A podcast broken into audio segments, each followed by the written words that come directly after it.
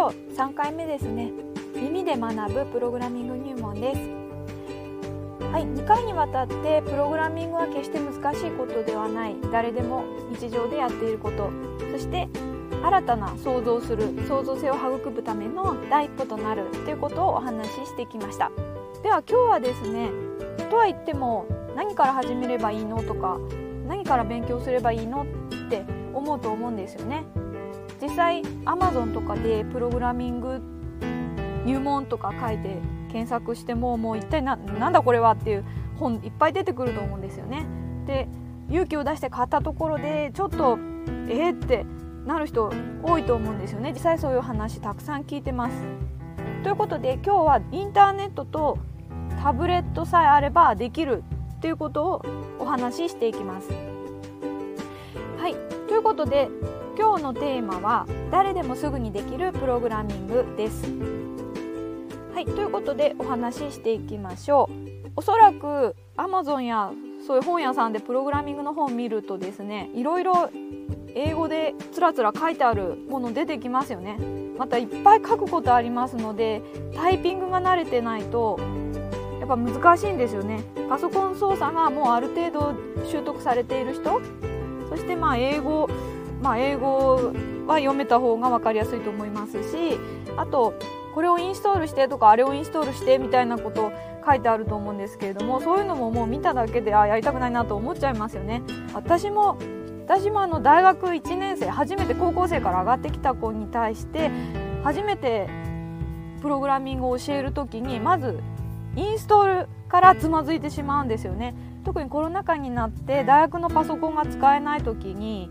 お家のパソコンでプログラミングの環境を整えなきゃいけなかった時にやっぱ1ヶ月ぐらいかかりましたね。なんだかんだで全員が揃ってプログラミングがまずできる状態に持っていくまでに1ヶ月弱はかかりましたよね。やっぱみんなそこでつまずいてしまうんですよね。はい、そしてやっぱりさっきも言いましたけれどもタイピングですよね。なかなか私がその Zoom とかでやるスピードで初めてパソコン触ることできないんですよね。まあ、それはもちろん当然のことです。なんですけれどもぜひこの放送を聞いてる方にはそこから始めるのではなくてもうちょっと前の段階から始めるとくじけずに続けられる楽しく続けられるかなと思います。それがえビジュアルプログラミングってものです。冒頭に話したそのつまずいたりあのインストールが多かったりってするのはコーディングって言われますね。英語で言うとコーディング。でビジュアルプログラミングっていうのはブロックみたいなものをパズルのように組み合わせることでプログラミングを体験できる仕組みになっています。なのでそのビジュアルプログラミングをすることでその普通のあの英語がつらつら並んでいるようなコーディングのデメリットとなっている点ですね。まず英語が必要とかタイピングしなければいけないパソコンに精通してなければいけない。いろいろなものをインストールしなければいけない。これら全てが一切いりません。ビジュアルプログラミングの場合は日本語で学べますしタイピングも不要ですし、まあ、パソコンない人も大丈夫です。タブレットのみで学習できます。インストールなどの作業はいりません。インターネットだけつながっていれば学べる。ものになっております。ちょっとやってみたくなりましたでしょうか？本当にパズルみたいに組み合わせるだけでできるんですよね。この放送の概要欄に書いてあるノートの方も合わせて見ていただきたいんですけれどもノートの方にですね実際その英語で英語みたいなたくさん書いたバージョンとブロックプログラミングの例が載せてあるんですね。でこの内容としては数を推理するゲームって言って非常にあの単純なゲームです。コンピューターが選んだ1から9までの数字をそれを私たちが推理してあの当てていくっていうゲームですね。だから1から9のうちコンピューターが選んだ数が例えば5だったら初め私たちが入力したのが3だったとするともっと大きい数だよとかヒントをユーザーに与えながら答えに導いていくっていうようなゲームです数の推理ゲームですねこれをこのノートで書いたのは Python っていう今世界で一番シェアが高いプログラミング言語なんですけれどもそれで書いたものとビジュアルプログラミングそのブロックを組み合わせて書いたものと2つ見れるようになっているんですけれどもビジュアルプログラミングの方を見ていただくと本当に分かりやすいと思います。だから頭の中でその手順ができていればこのビジュアルプログラミングで簡単にブロックを組み合わせて書くことができます。そして全てブロックで組み合わせたら実行してもうすぐプログラミングの結果がもう即座に確認できるんですねだから非常に成果が見えやすいっていうか自分が作ったものの完成品をすぐ見れることができて、まあ、間違ってるつまり想定したような当初決めたルールと違うような動きをしたらどこが間違ってるのかなっていうふうに自分で考えて直してまた実行してっていう繰り返しで完成に近づけていきます。まあ、このようにですねえビジュアルプログラミングは実際に本格的なプログラミングを行う上で基礎となるまあ、知識とかアイディアつまりゴールを達成するためにはどんな処理が必要かなどう組み立てていこうかどの順番でやっていこうかそういう考え方とかアイディアを養う基礎となるんですね。なのでいきなり英語がつらつら並んでいるようなプログラミングに手をつけてしまうとプログラミングを考える上での基礎となる考え方と一緒にコンピューターのことも学ばなきゃいけないのでもうダブルでパンチが来ちゃってみんな挫折しちゃうんですね。なのでまずはちょっと考え方から学んでいこうということでビジュアルプログラミングっていうものが発明されました。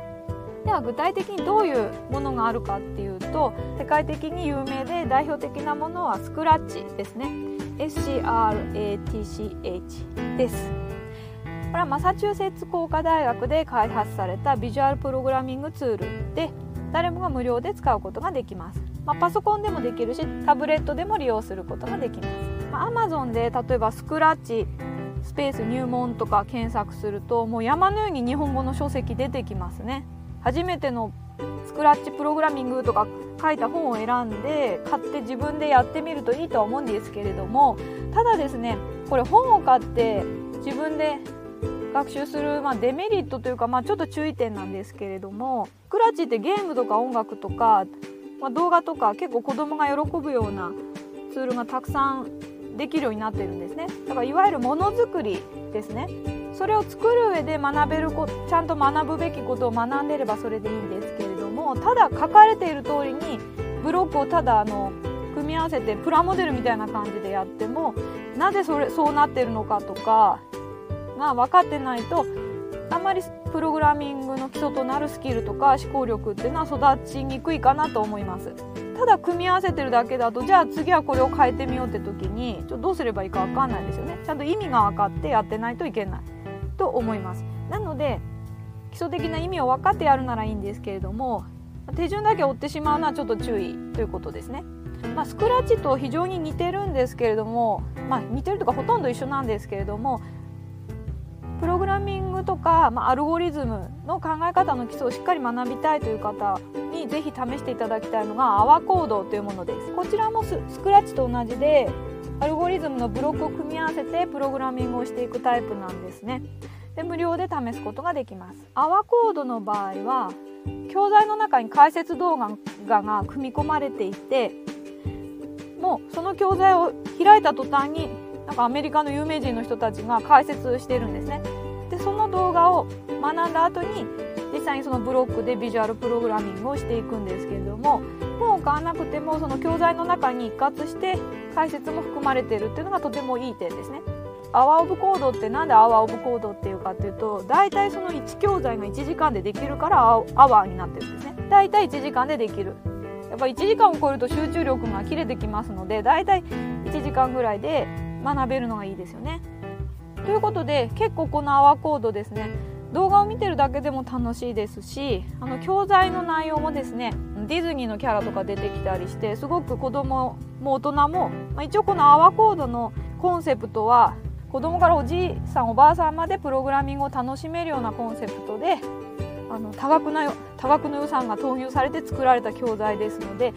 とってもよくできています。ぜひおすすめですね。スクラッチをやるよりは Hour of Code 先にやってみた方がいいかもしれません。いろいろな教材があるんですけれどもぜひ私のノートの URL クリックしていただければ Hour of Code のサイトの URL 載ってるんですけれどもあの教材の中には中にはちょっと難しいものもありますので対象年齢が低いものから先に始めてみるといいかもしれません。